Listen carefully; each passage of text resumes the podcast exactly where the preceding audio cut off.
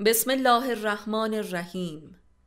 عرفان چشم و گوش و زبان. معلف استاد علی اکبر خانجانی. فصل اول پدید شناسی نگاه. چشم شناسی عرفانی. صفحه پنج. بسم الله الجمیل. یک جمال ادراک بسری از عالم وجود است و ادراک بسری هم ادراک نوری است. پس جمال همان نور جمال است و وجود نوری و نورانیت هستی. دو می‌دانیم که در بیان قرآنی نور از اسماع وجودی و حضوری خدا در جهان است. یعنی تنها اسمی از خداوند است که موجودیت محسوس و مادی و حضوری او را گزارش می دهد. زیرا نور تنها اسمی از خداست که موجودیت حسی و مادی دارد. پس نور نام وجودی خدا در عالم هستی محسوس می باشد در واقع سایر اسماء الهی جملگی صفات و معانی خداوند هستند. مثل حکیم، رحیم، قهار، قفور، احد، سمد، قدوس، مالک، خالق و امثالهم. همه این اسما معانی هستند و در عرصه تفکر و فهم قابل ادراک می باشند ولی نور وجود دارد و دیده می شود 3. پس نور نام وجودی خداست که موجب دیدن جمال در جهان هستی است و الله هم اسمی است که نقابل فهم است و نقابل حس و دیدن ولذا الله نام مطلق اوست که او را از جهان هستی تنزیه و تسبیح می کند و نام ذات مطلق اوست که نه در عرصه محسوسات درک می شود و نه مفاهیم. چهار نور و الله دو نامی از خداوند هستند که یکی او را در جهان محسوس می سازد و دیگری از محسوسات و معلومات کاملا منزه می کند. یعنی نور خداوند را در دسترس قرار می دهد و الله هم او را مطلق و غیر قابل دسترس می سازد و در قلمرو به محسوسات و مفاهیم ذهنی مترادف با نیستی می کند پنج. ولی در عین حال این دو معنای بود و نبودی در قرآن یکی شدند الله و نور السماوات والارض. یعنی الله همان نوری است که در زمین و آسمان ها دیده می شود یعنی نور همان حضور ذات مطلقه الله است. الله نور است. شش. ولی خود نور دیدنی نیست بلکه عالم وجود به واسطه آن دیده می شود یعنی نور خالق جمال هاست هفت. نوری که ما انسانها در جهان و بر روی زمین در میابیم همان نور خورشید است. خورشید کارخانه تولید نور است. و بیهوده نیست که بشر در طول تاریخ هزاران سال خورشید را به عنوان خدا پرستیده است و همه مذاهب نخستین بشری خورشید پرست بودند از شرق تا غرب جهان. فقط در مذاهب ابراهیمی یا سامی است که خورشید پرستی منقرض شده است. یعنی نور پرستی نهی شده و الله پرستی آغاز گشته است. که همان پرستش خدای فوق صفات و فوق ادراک محسوس است. خدای فوق ذهن بشر. زیرا همه صفات و مفاهیم و محسوسات در ذهن درک می شوند و مهمترین و اساسی ترین محسوسات هم جمالها و صور هستند که به واسطه نور درک می شوند در واقع خدای مذاهب ابراهیمی خدای فوق جهان و غیر وجودی و غیر ذهنی و فوق همه ادراکات و محسوسات مادی و معنوی است و لذا از منظر ادراک بشری مترادف فنا است. هشت. در قرآن کریم یعنی آخرین مذهب ابراهیمی و کاملترین آن پرستش خدای ذهنی نهی شده و مترادف با شرک و معصیت و گناه بزرگ تلقی شده است.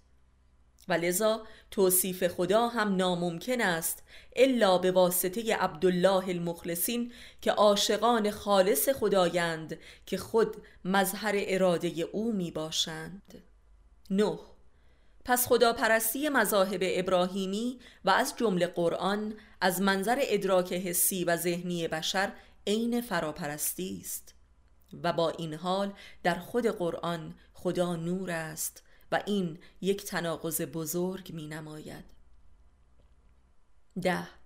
نور منشأ همه ادراکات محسوس و مادی بشر است و مبدع و معاد همه محسوسات دیگر می باشد.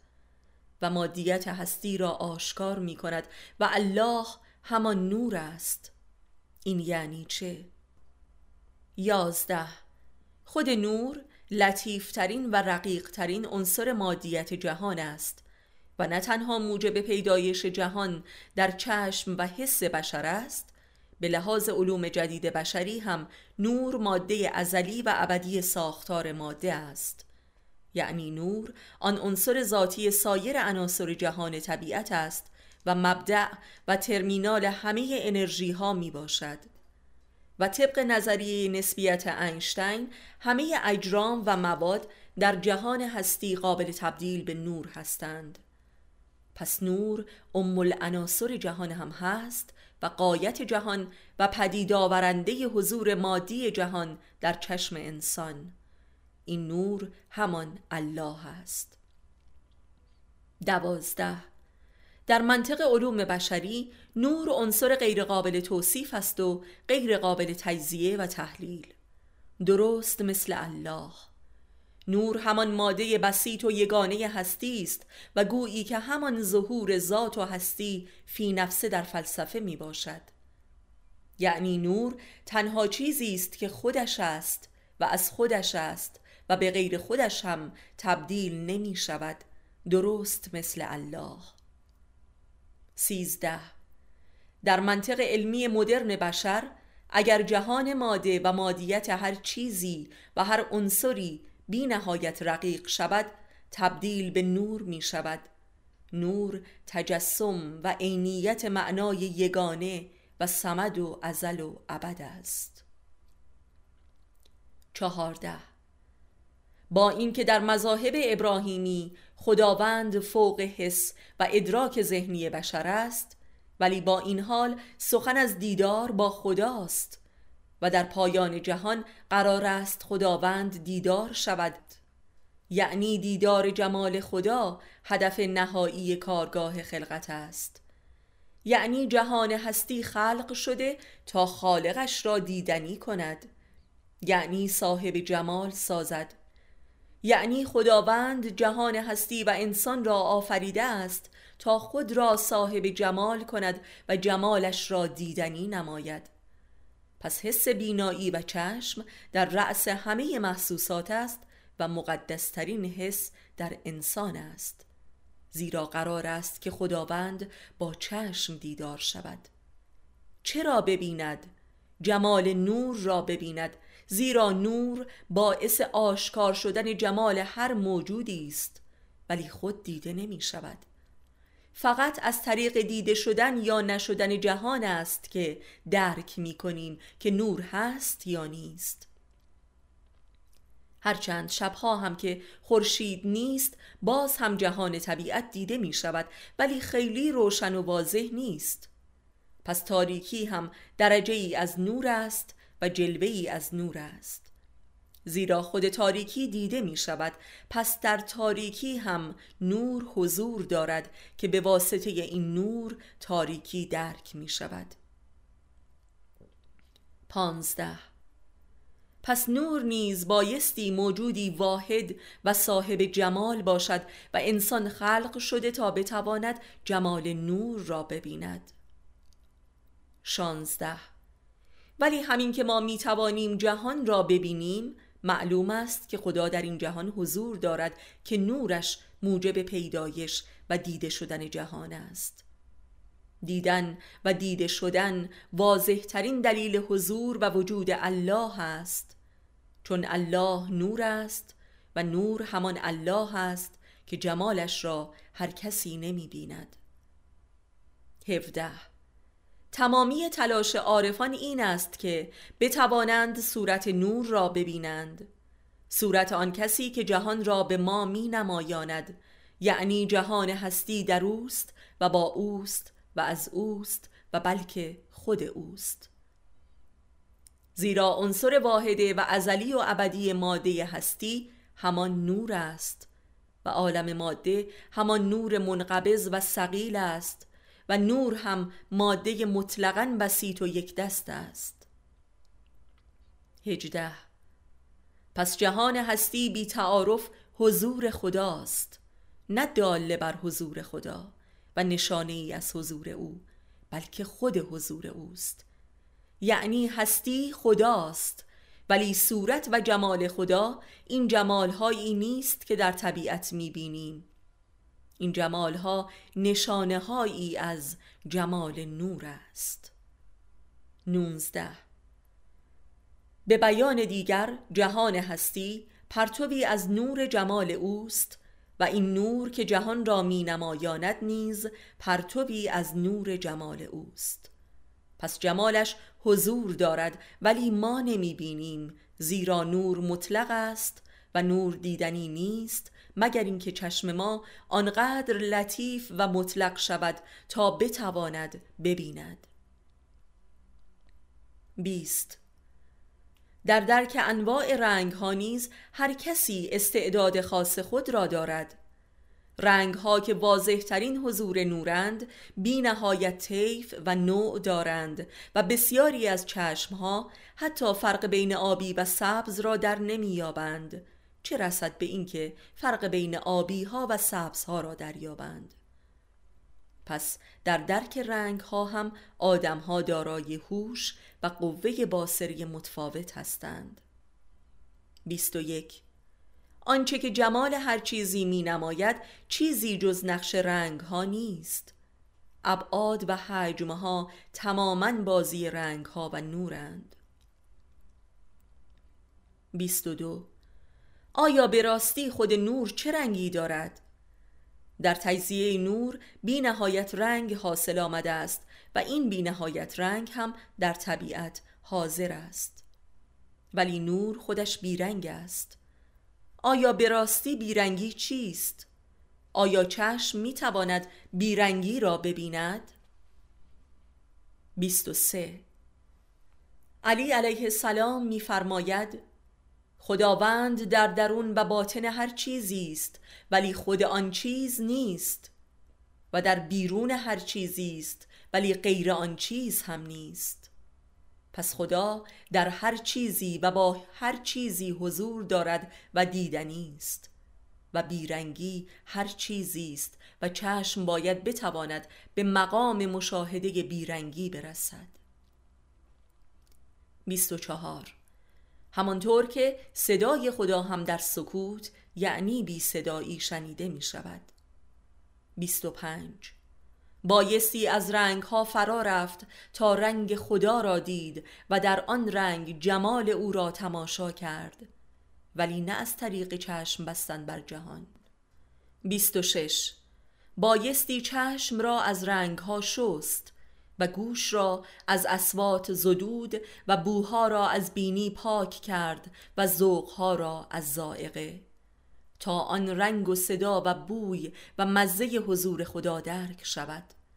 این کار غیر ممکن نیست زیرا اولا اینکه انسان درست به همین دلیل آفریده شده است و چشم و گوش و هوش هم درست به همین دلیل به او داده شده است. و به علاوه وجود آدمی از نور است و چشم او هم با نور می‌بیند یعنی ذات بینایی از بیرنگی است و بیرنگی در ذات بینایی حضور دارد. بایستی رنگ ها را پاک کرد تا به مقام بیرنگی نگاه رسید.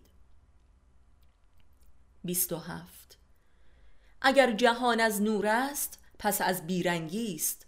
لذا رنگ ها حاصل قفلت و نسیان و زلالت چشم انسان است. این رنگ ها حاصل ندیدن بیرنگی است. یعنی حاصل ندیدن نور است. یعنی هر آنچه که در جهان می‌بینیم حاصل حیات ظلمانی ماست.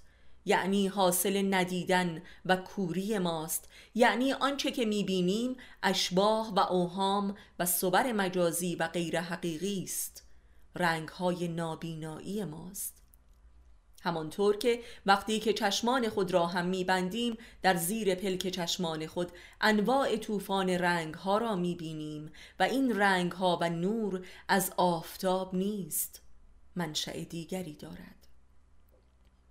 28 با شکافتن هسته اتم معلوم شد که خورشیدی در دل هر ذره پنهان است و لذا بی نهایت خورشیدها در دل جهان پنهان است و کل جهان هستی در ذاتش نور است و جهان ظاهری که می‌بینیم به مسابه نور بسیار خفیف و ضعیف است و تقریبا جهان ظلمانی و تاریکی است. 29 نور عجیب ترین پدیده در جهان است. با سرعت 300 هزار کیلومتر در ثانیه می دود بی آنکه برود و ساکن است. نور مستاق واقعه ساکن روان است و هستی نیستی. سی. نور نام وجودی و حضوری خداست. مثل نامی که هر یک از انسانها بر خود دارند که دال بر حضور فیزیکی آنهاست. سی و یک. انسان به واسطه نور هر چیزی را می بیند الا خودش را. یعنی چشمان ما بر نور کور است. ما نوربین نیستیم بلکه ظلمات را می بینیم و جهان روبروی ما جهان ظلمات است. ما ندیدن را می بینیم و نشنیدن را می شنبیم و لذا نبودن را می بودیم این است که تجربه نهایی ما از هستی جز مرگ و نیستی نیست. سی و دو به شما چشم و گوش و دل دادیم ولی شکر نمی کنید.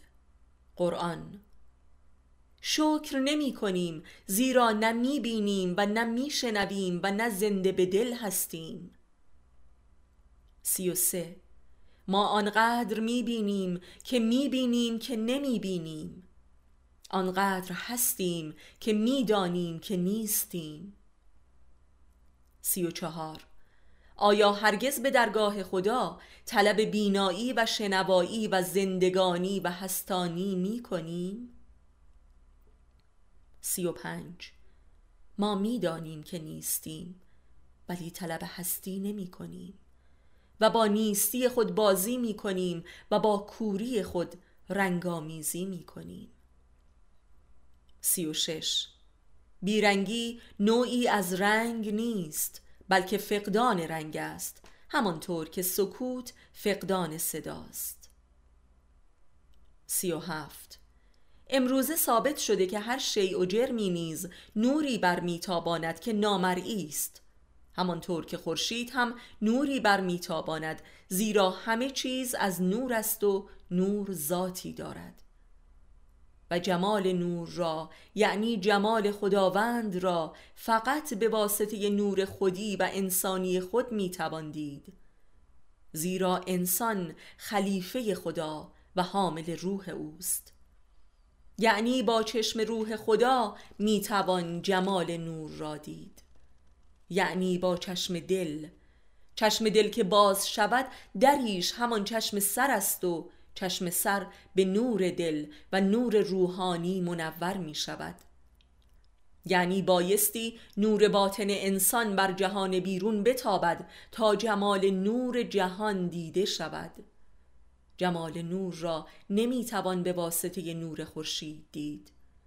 جمال نور را بایستی به واسطه نور روح او در خیش دید. چشم روحانی و نور انسانی. سی و هشت. یعنی باید به درون رفت تا او را در بیرون دید. تحت شعاع نور دل می‌توان او را دید. سی و نه. انسان تحت شعاع نور وجود خودش می‌تواند جمال بیرنگی او را در جهان ببیند زیرا او از جمال خودش به انسان جمال بخشیده و از روح خود به انسان روح دمیده است. یعنی از چشم خودش به انسان چشم داده است. پس با چشم او می‌توان او را دید. و چشم خدایی انسان با نور خورشید بینا نمی شود بلکه با نور ذات خود انسان بینا می شود زیرا او مقیم در ذات انسان است. چهل. ما با چشم حیوانی و جمادی و نجومی و خورشیدی به او نگریم و لذا نمی بینیم بایستی با چشم روحانی نگریست با چشم نور ذات خیش بایستی اول نور ذات خیش را در جهان بیرون تابانید تا او را دید. او همان نور ذات انسان است. تحت شعاع نور ذات خیشتن می‌توان جمال نور را در بیرون دیدار کرد. نور خورشید توان آشکار کردن جمال او را ندارد. چهل و یک. همه رنگ های طبیعت از نور خورشید است.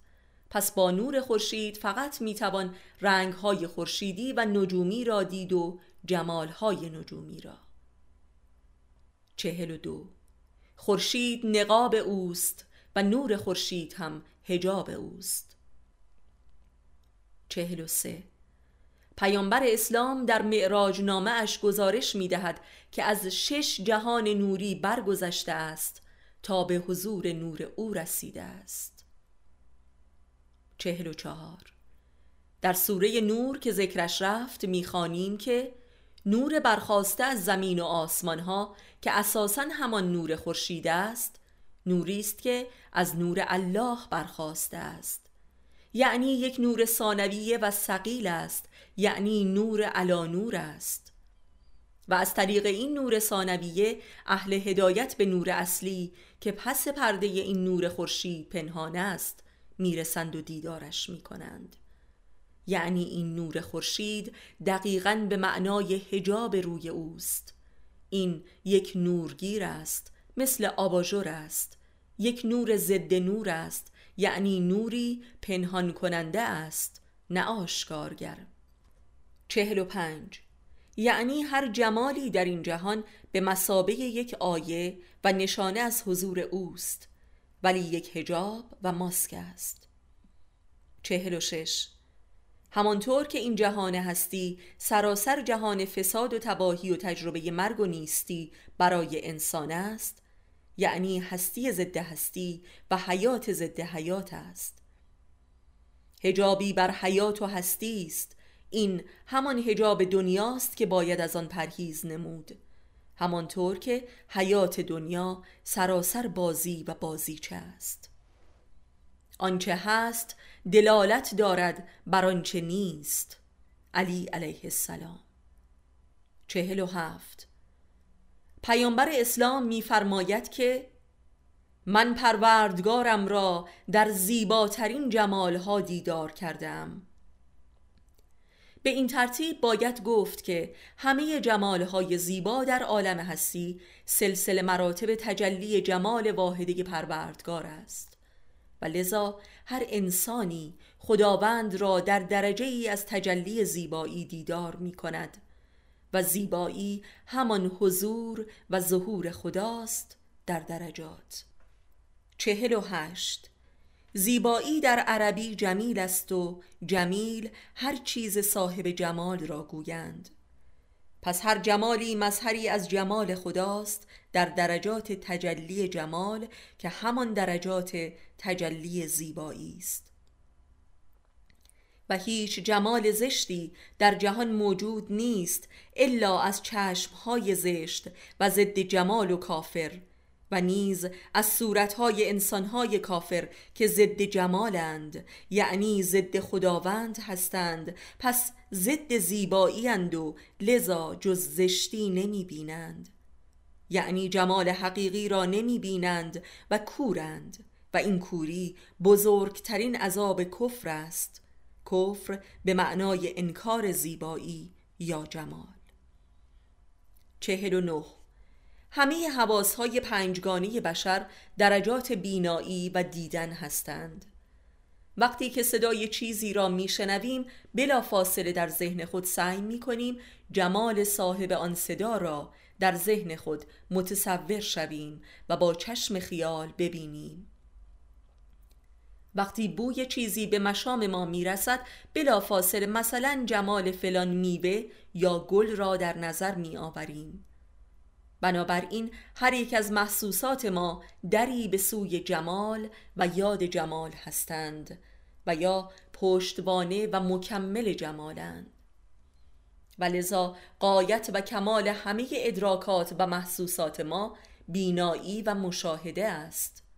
یعنی بینایی کمال دریافت انسان از هستی است و لذا در قیامت کبرا و پایان جهان هم کمال جمال هستی یعنی لقاء الله رخ می نماید. پنجاه. به همین دلیل افراد نابینا از طریق سایر حواس خود نابینایی بسری را جبران و تقویت می کنند. یعنی به واسطه شنیدن و بوییدن و لمس کردن می بینند و بلکه از دل و هوش خود برای دیدن بهره می گیرند و لذا بسیاری از آنها به بصیرت قلبی می رسند که مقام عارفان است. پنجاه و یک. میزان رشد معرفتی انسان همانا حرکت حواس او به سوی بینا شدن و بسری شدن است. تا جایی که به قول نیچه به واسطه بینی خود می بینند آدمی باید همه حواس و هوش را در سمت بصیرت حرکت دهد تا جایی که همه ذرات لامسه او بینا شوند. بدن آدمی باید تماما چشم شود تا خدا را ببیند. پنجاه و دو. کسی که در جستجوی دیدار اوست طبعا همه حواس و هوش و احساس و اندیشه و ذرات تن و روانش مترصد دیدار است و به سوی بصیرت می رود بصیرت یعنی بینا شدن همه حواس و ذرات وجود آدمی. همه این حواس و اعضای بدن بایستی چشم شوند زیرا چشم کمال ادراک است. این آمادگی برای قیامت کبرا می باشد. آنها که این آمادگی دیدار جمال را با تمام وجود خود ندارند به قول قرآن در آن روز خود را با صورت در آتش دوزخ می افکنند. یعنی همه حواس پنجگانه خود را نابود می کنند تا از نو هستی دیگر یابند. یعنی هستی بینا و بسیر پنجاه و سه. مسئله هدایت در قرآن که همان خروج از ظلمات و ورود به عرصه نور است به معنای نجات از کوری و حرکت به سوی بینایی وجود است تا وجود در قلمرو نور قرار گیرد و بینا گردد. فرق هدایت و زلالت همان فرق دیدن و ندیدن است. پنجاه و چهار. انسان اهل هدایت یا خود منشأ نور است و منور است و نور ذاتش متجلی شده و هادی خلق است و یا در حریم حیات و هستی یک انسان نورانی قرار دارد به مسابه امام. پنجاه و پنج. جهان هستی به مسابه امپراتوری عشق جمال و جمال عشق و نور جمال و جمال نور. و ما بقی تمهیداتی بر این امپراتوری است. پنجاه و شش. زشتی زشت دیدن است و بدی بدبینی است و بدتر از همه همسان پنداری است که دو جمال در یک پرتو نیست و از یک پرتو نیست. و عالم طبیعت سلسله مراتب تجلی همه طبقات نور است و درجات حبوط و عروج نور و تجلی و تنزیل نور. پنجاه و هفت.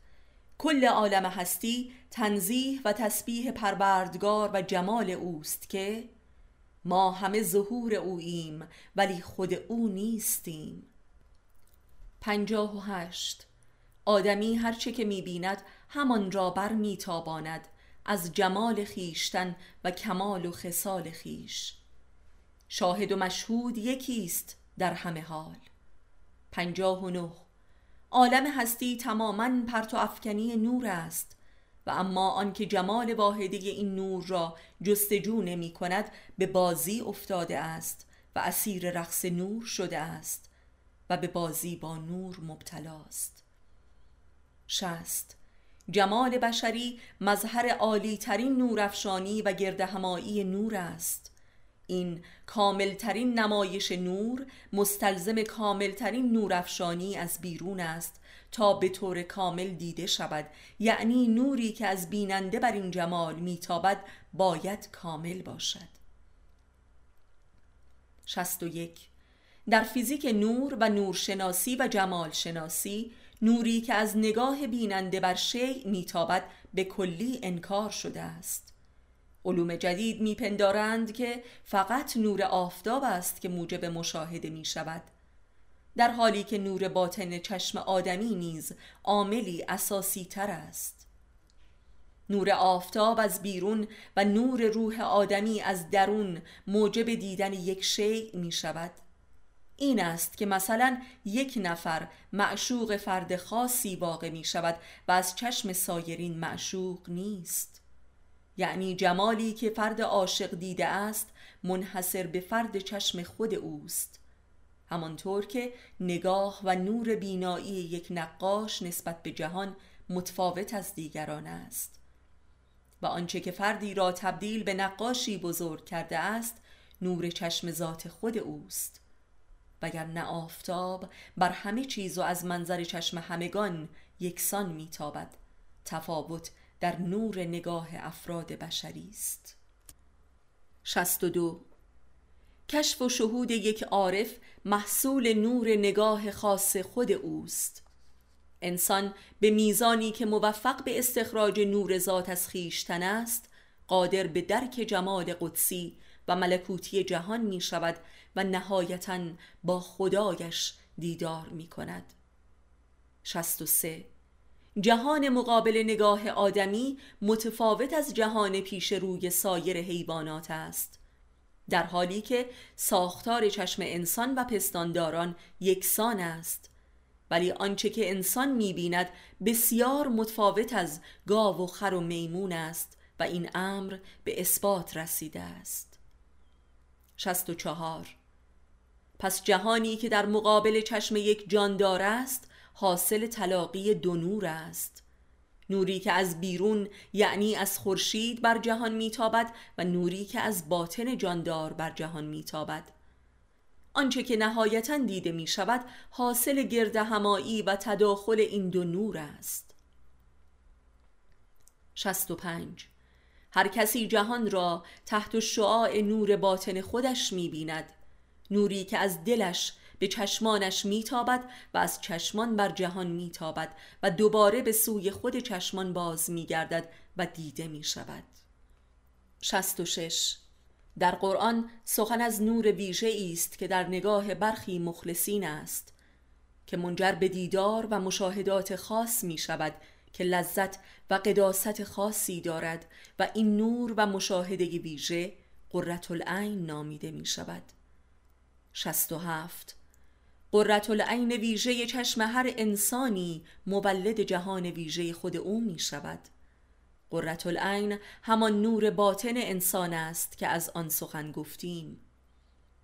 68 نور باطن آدمی همان نوری است که نور ایمان و یقین یا نور حکمت و علم لدنی هم نامیده می شود که از دل است که جهان بیرون را جمال ویژه‌ای می بخشد. تحت تاثیر همین نور است که مثلا علی علیه السلام میفرماید که بر هر چه می نگرم اول خدا را می بینم و سپس آن چیز را. پس معلوم می شود که هر شیعی در جهان دارای دو جمال است. یکی جمال ذات است و دیگری جمال صفات. عالم هستی مظهر صفات پروردگار است و آدمی مظهر ذات او. ولی جمال ذات عالم حاصل نگرش ذاتی آدم به عالم است تحت شعاع نور ذات آدم. 69 در حقیقت تا زمانی که آدمی در صورت عالم هستی و موجوداتش جمال حق را نمی بیند بدان معناست که از چشم خیشتن خیش و از منظر روح انسانی خود به جهان نمی نگرد و بلکه از چشم جمادی بر جهان می نگرد یا حد اکثر از چشم حیوانی. یعنی از چشم انسانی خیش جهان را نمی یابد و لذا جهانی که می یابد جهانی انسانی نیست. یعنی انسان از چشم غیر خیش به جهان نظر دارد از جمله به خودش و حتی به خداوند. این جهان بیگانه ز خیش است و جهانی ناقص است. زیرا جهان هستی با خلقت انسان کامل شد و این است که به قول قرآن کل جهان هستی متحسن و متمرکز و متوسل و متحد است به وجود امام مبین. زیرا امام مبین انسانی است که با چشم کمال به جهان می نگرد و جهان را کامل و ابدی می سازد یعنی جهان را بهشتی می سازد یعنی با چشم خدایی خود به جهان می نگرد و لذا جهان هستی مسخر وجود چنین انسانی است. هفتاد نگاه کردن خلق کردن است. همانطور که خداوند هم با نگاهی به یک آن جهان را آفرید و انسان هم باید چنین نگرشی را بیاموزد و این همان اخلاق الله است به معنای خلق کردن از طریق نگاه کردن. و این همان معنای نظربازی در فرهنگ عرفانی ماست که در فرهنگ قرآنی همان قررت العین است. انسانی که قررت العین نداشته باشد نگاه آفریننده و خدایی ندارد. هفتاد و یک قررت العین هم به معنای نور نگاه که همه اهالی بهشت از آن برخوردارند و به واسطه همین نور نگاه است که بهشت پدید آمده است. همانطور که در قرآن می‌خوانیم که اهل بهشت هر آنچه که اراده کنند محقق می شود یعنی دارای قدرت کن فیکن هستند همچون خداوند. و این قدرت که همان قدرت نگاه خداوند در خلق جهان است در آدمی هم به امانت نهاده شده است که باید کشف گردد و آدمی را اشراقی سازد. فلسفه اشراق در حقیقت بیانگر راه و رسم رسیدن انسان به نور قررت العین است که نور خلق کردن است. کن فیکن. هفتاد و دو. در قرآن سخن از مکان شرقی است که برخی از انبیا و اولیای او از این منظر توانستند با خداوند رابطه ای مستقیم بیابند و اشراقی شوند یعنی به نور نگاه الهی برسند و آن نور را از ذات خود برتابانند و از آن منظر به مشاهدات غیبی نایل آیند که همان مشاهدات قررت العینی است. مکان شرقی یک جایگاه جغرافیایی لزوما نیست. بلکه یک سمت باطنی و نوری است و در حقیقت سمت بیسویی است و یک وجه الله است. یک زاویه دید است یک بینش است. بینش شرقی که در مکتب شیخ اشراق ادعا شده است. هرچند که به قایت سقیل و التقاطی و نامفهوم و مخدوش است دال بر همین بینش نوری است. هفتاد و سه. به یاد آور مریم را که از مردم کناره گزید در مکانی شرقی و آنگاه فرستاده ما جبرئیل را دید. قرآن پس این مکان شرقی که یک بینش شرقی است موجب دیدار مریم با جبرئیل شد. پس مکان شرقی یک مکان باطنی و روحانی است. که در چنین مقام روحانی البته فرد جایگاه جغرافیایی خاصی را به آنی کشف می کند که از آن جایگاه موفق به دیدار شرقی یا نوری می شود هفتاد و چهار خود بنده همانطور که قبلا هم گفتم نیمه شبی به بینش و نگاه نوری رسیدم. در آن احوال نیرویی از درون به من امر نمود تا به محل خاصی در اتاقم بروم و به سمت ویژه‌ای از آسمان بنگرم که به ناگاه تجلی جمالی از حق بر من کشف و شهود آمد. این یک مکان شرقی بود. بنابراین مکان شرقی را هم آن نگاه شرقی مییابد و آدمی به ناگاه می‌داند که به کدامین سو باید نگریست هفتاد و پنج. آن جمالی را که آدمی در یکی از این مقامات نوری و مکانهای شرقی دیدار می کند تا ابد تبدیل به یک قررت العین می شود و با او می ماند در واقع در هر دیدار نوری یکی از تجلیات بچ الله رخ می نماید و تبدیل به یک مخزن جاودانه نور قدسی و ذاتی می شود و به یاری چشمان آدمی می آید هفتاد و شش. آدمی اگر در احوالات و مشاهدات خود دقت کند به وضوح در میابد که مثلا در یک اتاق یا در فضای کلی خانش فقط یک جایگاه و سمت است که در آنجا برقرارترین وضع روحانی را در خیشتن مییابد. و گویی که فقط این مکان ویژه و این زاویه نشستن و نگریستن و تأمل کردن مختص خاص وجود و ذات اوست و فقط در آن نقطه خاص است که خود خودش می باشد با خود یگانه و متصل به ذات خیش و روی به دل خیش است و در واقع در سمت بیسویی و روی در روی وجه الله نشسته است. هفتاد و هفت. در گزارشات تاریخی احوال و سلوک انبیا و اولیا و عرفا اکثرا نقل از چنین جایگاهی بوده است که مثلا پیامبر اسلام در مسجد یا خانهش اکثرا در مکان خاصی می نشسته و روی به سوی خاصی تکیه می داده است. داستان آن ستون حنانه نیز یکی از این موارد ویژه به عنوان مکان شرقی است. یعنی از این مکان و زاویه دید بوده که پیامبر در سمت وجه الله قرار می گرفته است. هفتاد و هشت مسئله قبله در مذاهب و خاص اسلام دقیقا بیانگر یکی از این مکانهای شرقی تراز اول است و تأکید بر اهمیت قبله در مواقع عبادت و یا حتی در همه مواقع زندگی از این روست. معابد و اماکن مقدس نیز جملگی دال بر همین امر است. علاوه بر این قبله عمومی هر سالکی نیز بسته به مرحله سلوک و مقام روحانی خودش یک مکان شرقی ویژه خاص خیش دارد که در فرهنگ عرفانی ما وجود و یا محل زندگی پیر یا امام است. زیرا امام خود به مسابه یکی از وجوه الهی است. یک وجه الله و یک مکان شرقی است. زیرا صاحب نوری الهی و ذاتی است و دارای قررت العین می باشد. 79 در هیچ فرهنگ و مذهبی به اندازه اسلام و تشیع این مسئله نگاه و نور نگاه اهمیت ندارد. مثلا اینکه برخی از مخلصین را نظر کرده مینامند. مثلا نظر کرده علی علیه السلام و امثالهم.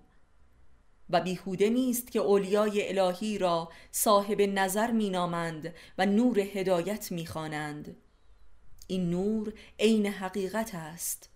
این نور نگاه آنهاست و نیز نوری که آنها تحت شعاعش قرار دارند زیرا بچه الله را یافته و دائما در سوی خدایند و چه بسا با نگاه خود مردمان را شفاعت می کنند و امراض و ظلمات نفس آنها را می زدایند به قول حافظ آنان که با یک نظر خاک را کیمیا کنند. هشتاد و همه اینها حاصل نظر کردن انسان به خیشتن خیش و به دل خیش و به ذات خیش و به آن نقطه ازلی در وجود خیش است. چرا بر خیشتن نظر نمی کنید؟ قرآن. هشتاد و یک. و یا این دعا در قرآن که خداوند به بندگان مؤمنش القا می کند که ای مؤمنان بگویید که خدایا بر ما نظر کن نه اینکه ما را رعایت کن. یعنی ذات خدا و جمال او را و نگاه او را بخواهید نه صفات او را. هشتاد و دو. خداوند به هر که که نظر کند او را صاحب نظر کند یعنی سمت ذاتش را در خیشتن به وی می نمایاند یعنی او را باطن بین می کند و چشمش را به نور فوق خورشیدی منور می کند هشتاد و سه. خورشید محل ظهور نور صفات حق است و لذا صفات عالم وجود را به انسان می نمایاند ولی محل ظهور نور ذات حق چیست و کجاست؟ وجود امام مبین. همان خورشیدی که آفتاب آسمانی بر او سجده می کند و در مقابل ظهورش به تاریکی می رود همانطور که در عرصه ظهور امام زمان طبق گزارشات شیعی خورشید به سوی کم نوری و خاموشی می رود زیرا خورشیدی با نوری مجزور نور آفتاب طلوع کرده است. من این طلوع را دیده ام و آفتاب را که چون فانوسی دود می‌زد. و آنگاه که زمین به نور پروردگارت طلوع می کند قرآن. با چنین طلوعی است که همه اهالی زمین هم منور شده و زمین جلوه ای از بهشت را بر میتاباند و یک تمدن بهشتی بر روی زمین ممکن می شود و این حاصل نگرش ذاتی انسان به جهان است.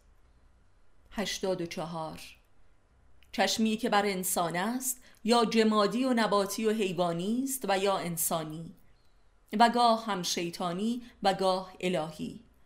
آدمی هرچه هست از دیدن و نگریستن است انسان محصول و مخلوق نگاه خیش به عالم و آدمیان و خیشتن است. خلقت جدید آدمی حاصل این نگرش است. و این مخلوق جدید است که مسئول است در روز قیامت در مقابل خداوند.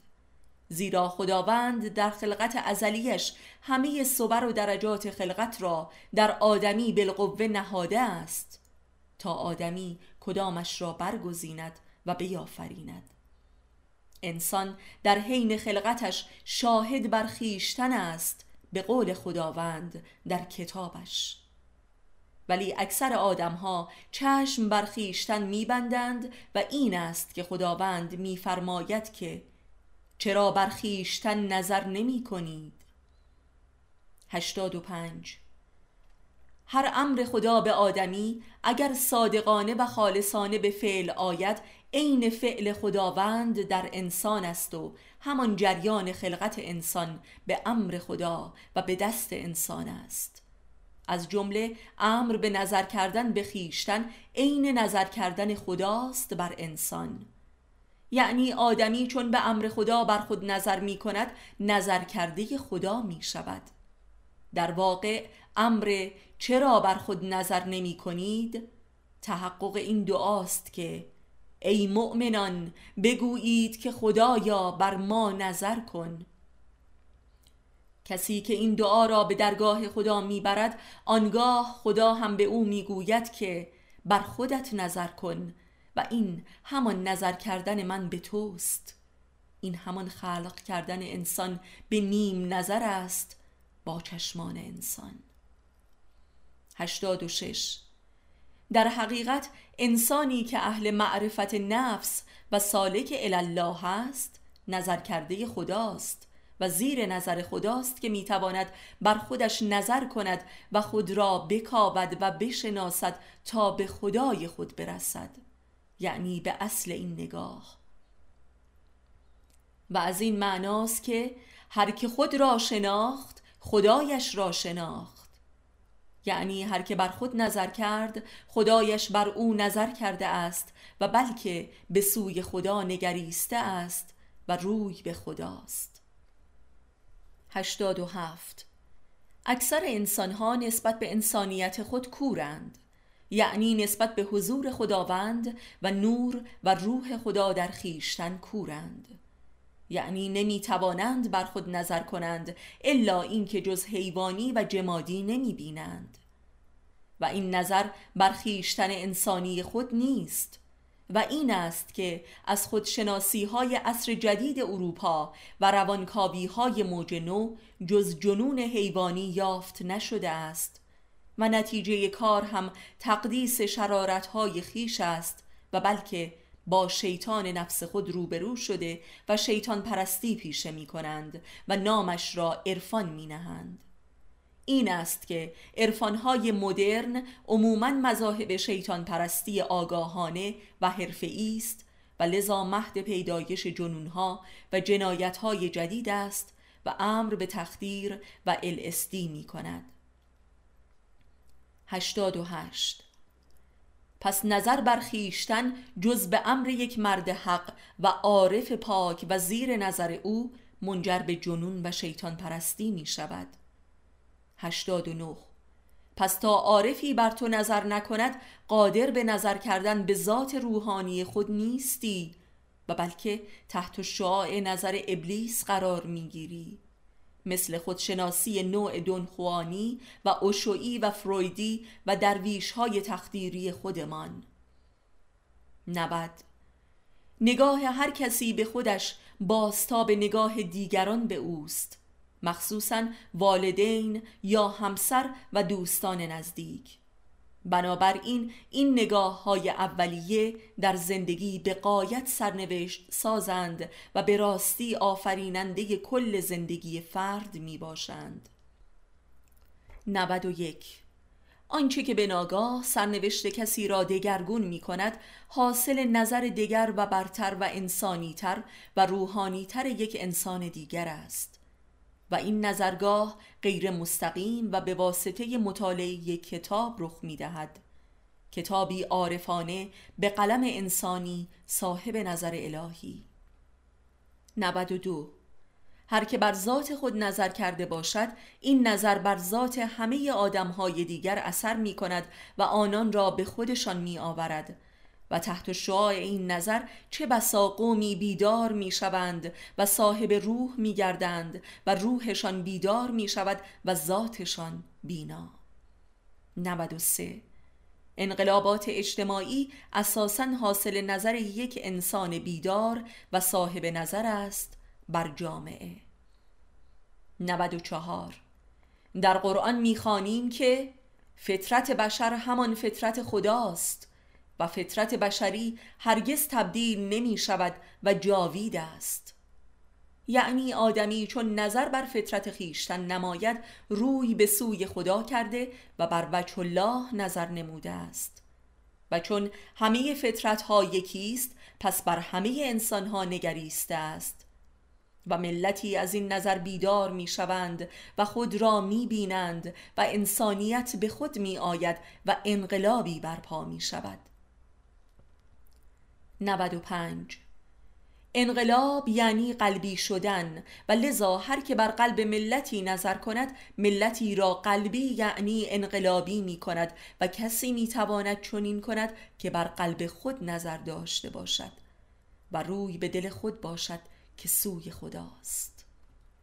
96 به همین دلیل به قول امام سجاد علیه السلام هر که امامش را شناخت خود را شناخت. و بالعکس. و لذا ملتی بیدار و بی امام نداریم. و اصلا هیچ فرد بیدار و عارف و به خود آمده ای نداریم که امامی در پنهان یا عیان نداشته باشد.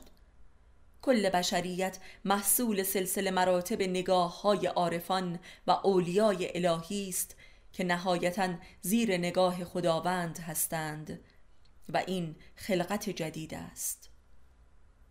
97 همه افراد و گروه ها و جوامع بشری و کل بشریت محصول نگاه های بزرگان امت ها و ملت هایند و لذا در قیامت کبرا هم خداوند فقط از امامان بشری سوال می کند یعنی صاحب نظران چه نورانی و چه ظلمانی. 98 یعنی یک بچه روانی و متشنج و بزهکار مولود نگاه والدین خیش است. همینطور یک بچه مؤمن و خردمند و با ادب و فضیلت. بچه ها مولود نصایح و رفتارهای ظاهری ما نیستند بلکه مخلوق نگاه های ما هستند. ملت ها هم محصول نگاه رهبران خود هستند یعنی امامان خود اعم از امامان هدایت یا زلالت امامان کفر یا اخلاص. 99 همه زیر نگاه یکدیگریم از دور یا نزدیک مستقیم یا غیر مستقیم. همه تغییرات و تحولات احوال و افکار و روحیات ما معلول برایند نهایی این همه نگاه است که شبان روز از دور و نزدیک بر ما میتابد. صد. آن احساسات و احوال ناخداگاه و نامفهومی که به ناگاه در ما پدید می آید دال بر نگاه است که ما را زیر نظر دارد. نگاه شیاطین و اجنه و ملائک و ارواح را هم بایستی به این نگاه ها افزود 101 هر که به یاد ماست در واقع ما را برای لحظاتی زیر نظر خود گرفته است و بر ما اثر می نهد فقط یاد قلبی خدا و اولیای الهی و ارواح طیبه است که وجود و قلوب ما را از شر نگاه های شیطانی و خبیس مسون می دارد و ظلمات را دفع می کند صد و دو. و از همه مهمتر نگاه عارفانه و الهی خود ما برخیشتن است که همه نگاه های غیر الهی را از جان و دل و روح ما دفع می کند و آثارش را می زداید و یا نگاه یک پیر هدایت که تحت بلایت او قرار داریم. 103 چه بسا احوال و امراض و افسردگی و نشاط قلبی و دگرگونی های ناخداگاه و نامرئی ما حاصل نگاه هایی از دور دست است. مسئله چشم زخم نیز از همین منظر قابل فهم می باشد 104 هیچ کس نمی تواند بر باطن خود نظر داشته باشد الا یا به واسطه نظر مستقیم خداوند و یا یکی از اولیای او در جهان.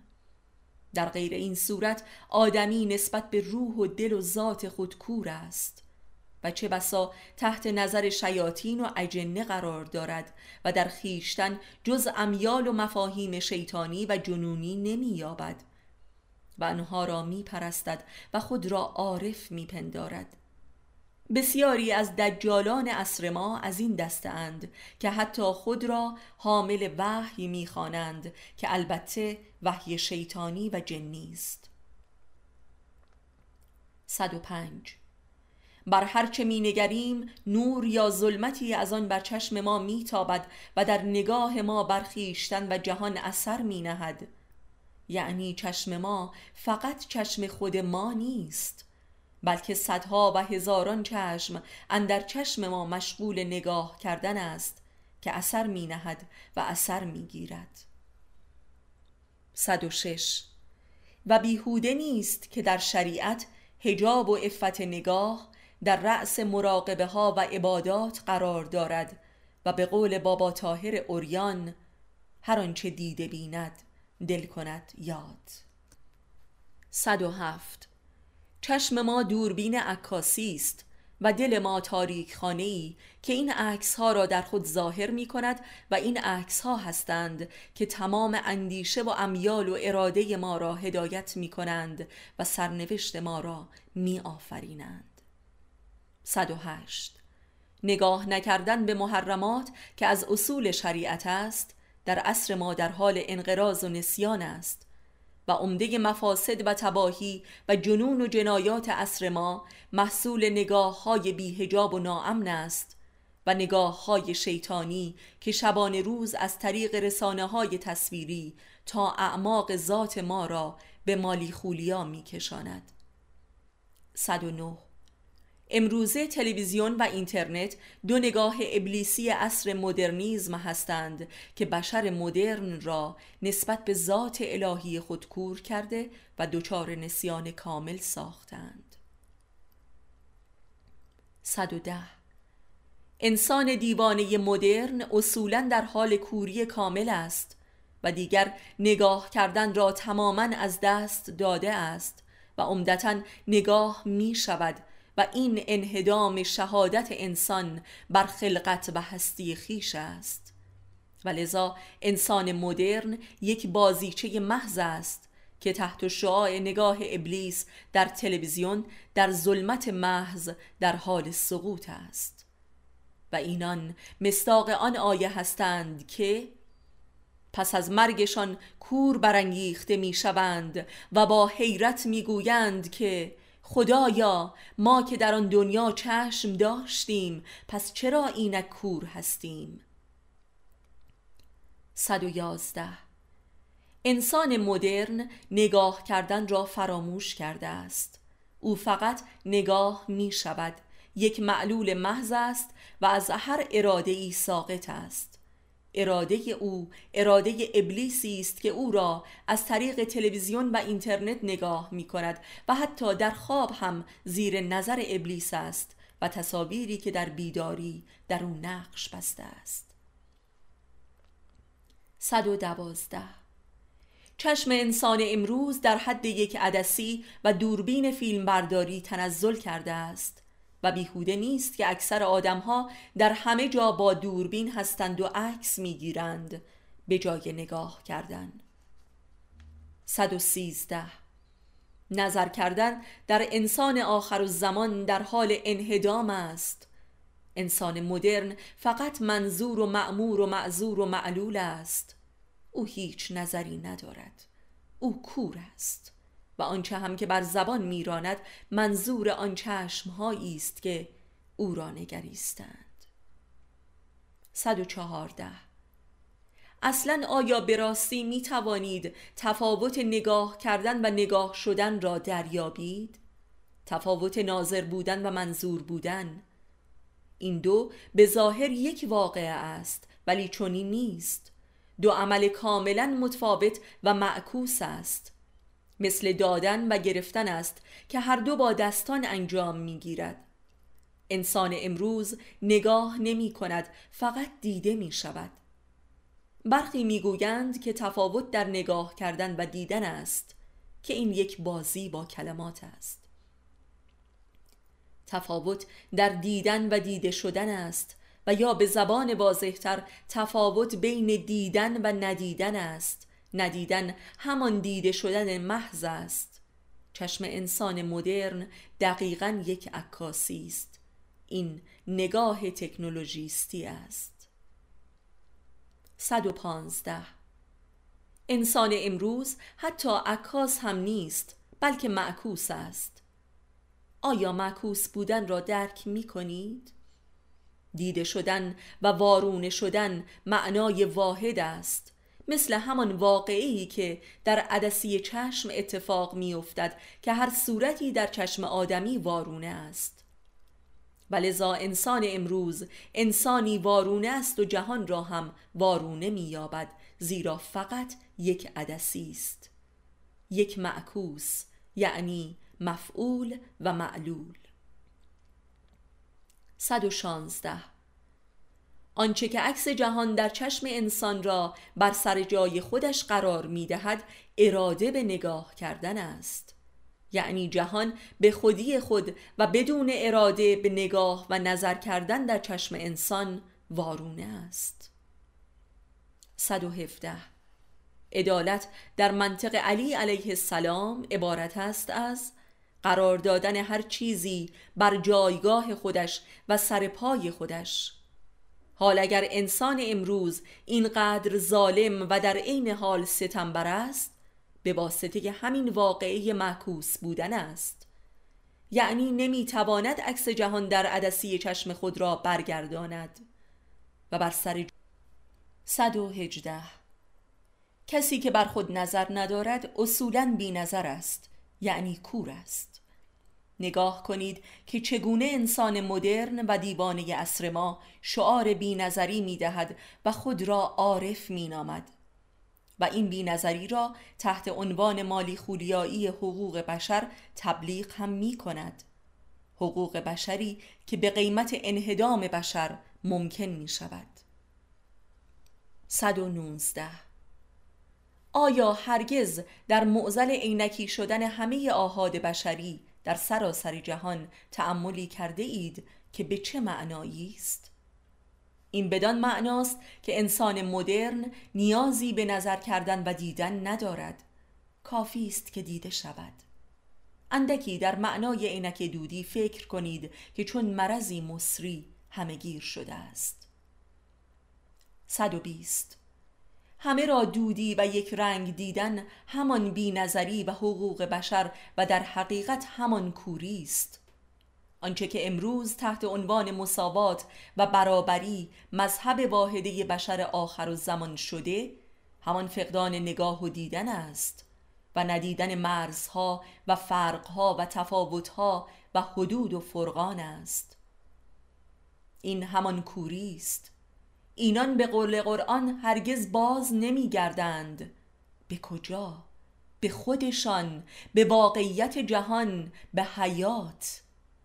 اینان ساقط شده در درک اسفل هستند که سقلی سیاه و یک دست مثل سیاه چاله های فضایی است که از آن نور عبور نمی کند جهانی فاقد نور. ظلمات. 121 انسان مدرن یا میکروسکوپی است یا تلسکوپی و یا عکاسی است و در یک کلام انسان عینکی است. او آشکارا مظهر اراده به ندیدن و نگاه نکردن است. او خسم چشم است.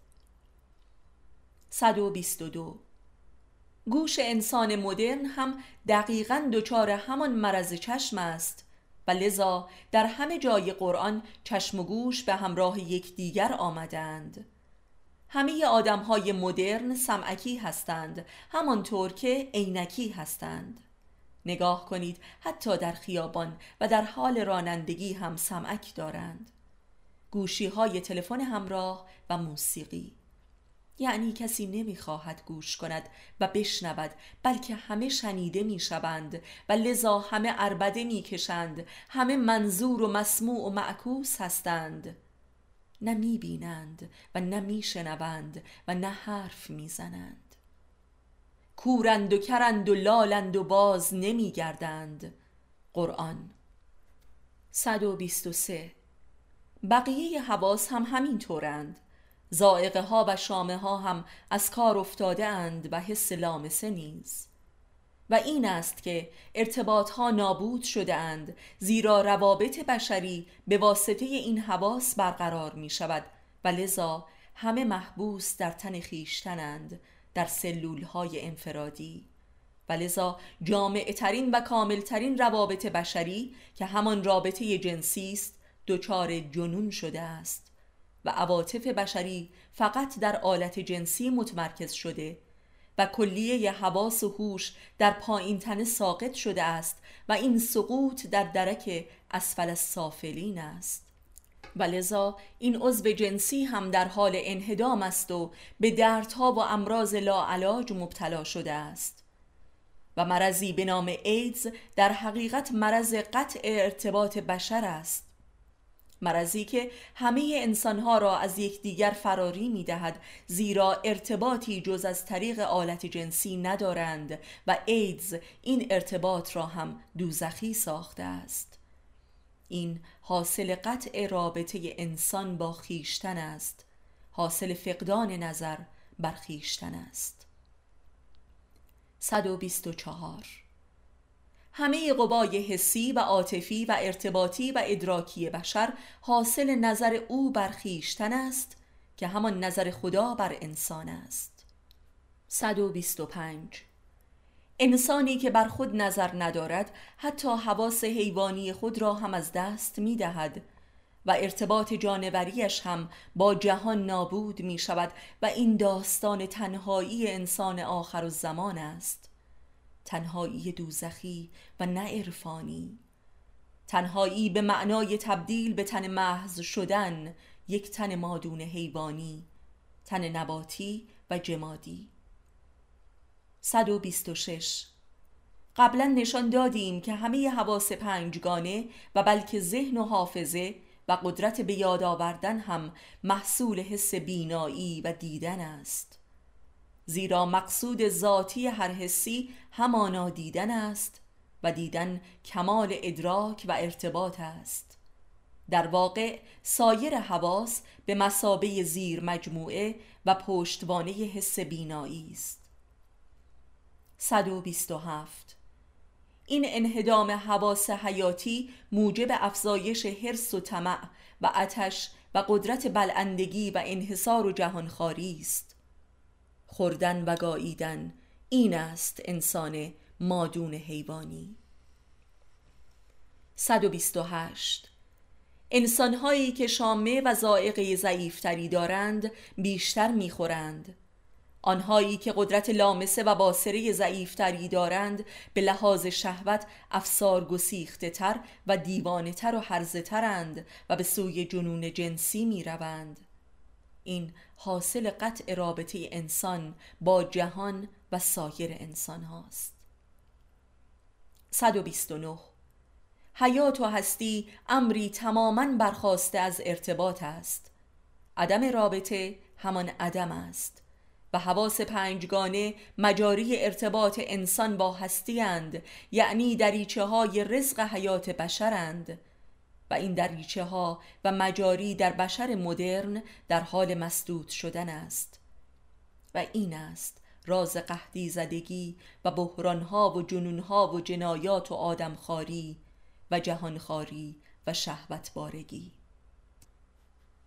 130 چشم و نگاه مبدع و معاد همه ارتباطات است و لذا سایر حواس هم به واسطه اختلال و انهدام بینایی به سوی انحطاط و تعطیلی می روند 131 به چشم ها که بنگریم اکثرا قشایی خاکستری و بیرنگ را می بینیم که بر روی چشم ها کشیده شده است.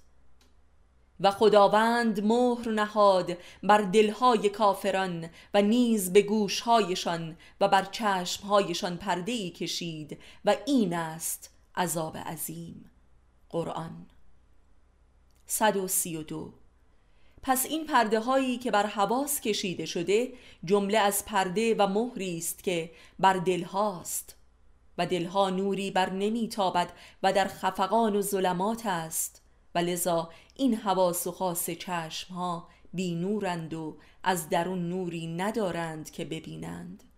یعنی قدرت نگاه کردن ندارند فقط نگاه می شوند 133 و این است که همه عربده و فریاد می‌کشند. در حالی که روبروی یکدیگر قرار دارند گویی که صد فرسنگ دور از یکدیگرند و فریاد می‌زنند زیرا همدیگر را نمی بینند و نمی شنوند و لذا لالند و مثل لالها فقط از خود صدا تولید می کنند 134 چون در لمس یکدیگر هیچ ارتباطی برقرار نمی شود یکدیگر را می‌زنند و به قتل می رسانند 135 و این مسئله در رابطه زناشویی که نزدیکترین روابط است بیشتر خود نمایی می کند چون همه مجاری ارتباطی تعطیل شده است. در رابطه زناشویی فقط ارتباط جنسی باقی می ماند که آن هم به بنبست و عذاب رسیده است. و این مسئله مردان را زنزلیل و برده ساخته و زنان را روسپی صفت و تنفروش و تاجر نموده است. 136 قبلا نشان داده این که غریزه جنسی و حس شهوانی و عضو جنسی هم یکی از حواس ارتباطی است و اتفاقا جامع ترین رابطه است. و همه حواس پنجگانه در این رابطه جمع آمده و به شدیدترین قوای خود درگیر و متحد می شوند تا نیاز و غریزه و حس جنسی را ارضا کنند. ولی آنگاه که همه این حواس پنجگانه به سوی اختلال و تعطیلی می رود حس جنسی هم عقیم و ناکارآمد و دیوانه می شود و عذاب جنسی مهد آن عذاب عظیم است. و رابطه زناشویی هم کارخانه اصلی این عذاب محسوب می شود زیرا رابطه ای شدید و دائمی و بلا وقفه است که مجاری ارتباطیش نابود شده است و لذا از رابطه زناشویی جز رابطه پایین باقی نمانده که آن هم منجر به اشد عذاب شده است. و همه جنون و جنایات از این آخرین مجرای ارتباط آشکار می گردد زیرا پشتوانه های خود را از دست داده است. که مهمترین پشتوانه رابطه جنسی و زناشویی همان رابطه بسری و بینایی است. همانطور که در هر ازدواجی نگاه کردن حرف اول و آخر را می‌زند و هر انتخابی در همسری بر اساس انتخاب چشم است. در سایر انتخابات هم چنین است حتی در انتخاب نمایندگان دموکراتیک. 137 اگر چشم آدمی در امر اراده و انتخاب مهمترین حس ادراکی است پس اختلال در بینایی منجر به بی اراده شدن انسان در انتخاب سرنوشت خیش است. و لذا انسان مدرن تبدیل به بی اراده ترین انسان تاریخ می شود و در هر انتخابی در واقع این اوست که انتخاب می شود در هر امری. زیرا نگاه نمی کند و نمی بیند بلکه دیده می شود و انتخاب می شود این مسئله را در امر انتخابات سیاسی به وضوح شاهدیم. و لذا معزل دموکراسی هم در عصر ما پدیدهی معکوس و واژگون سالار است و مردم سالاری عملا مردم سواری کردن است. و نگاه ابلیس از چشم تلویزیون است که می بیند و انتخاب می کند که چه کسانی به چه چیزی باید رأی دهند. 138 در ادبیات عرفانی شاهدیم که همه رازها و رمزهای وقایع زندگی عارفان محصول چشم و نگاه و غمزه یار است و عارف موجودی است که بلا در زیر نگاه پروردگار و امام خیش است و شبان روز جز دیدار روی یار کاری ندارد. 139 منظور خداوند از خلقت عالم و آدمیان چیزی جز آشکار کردن جمال خود و به رؤیت رسانیدن این جمال در نظر انسان نبوده است. یعنی چشم و دیدن آن حس و عضوی در خلقت است که قرار است مقصود خلقت را محقق کند.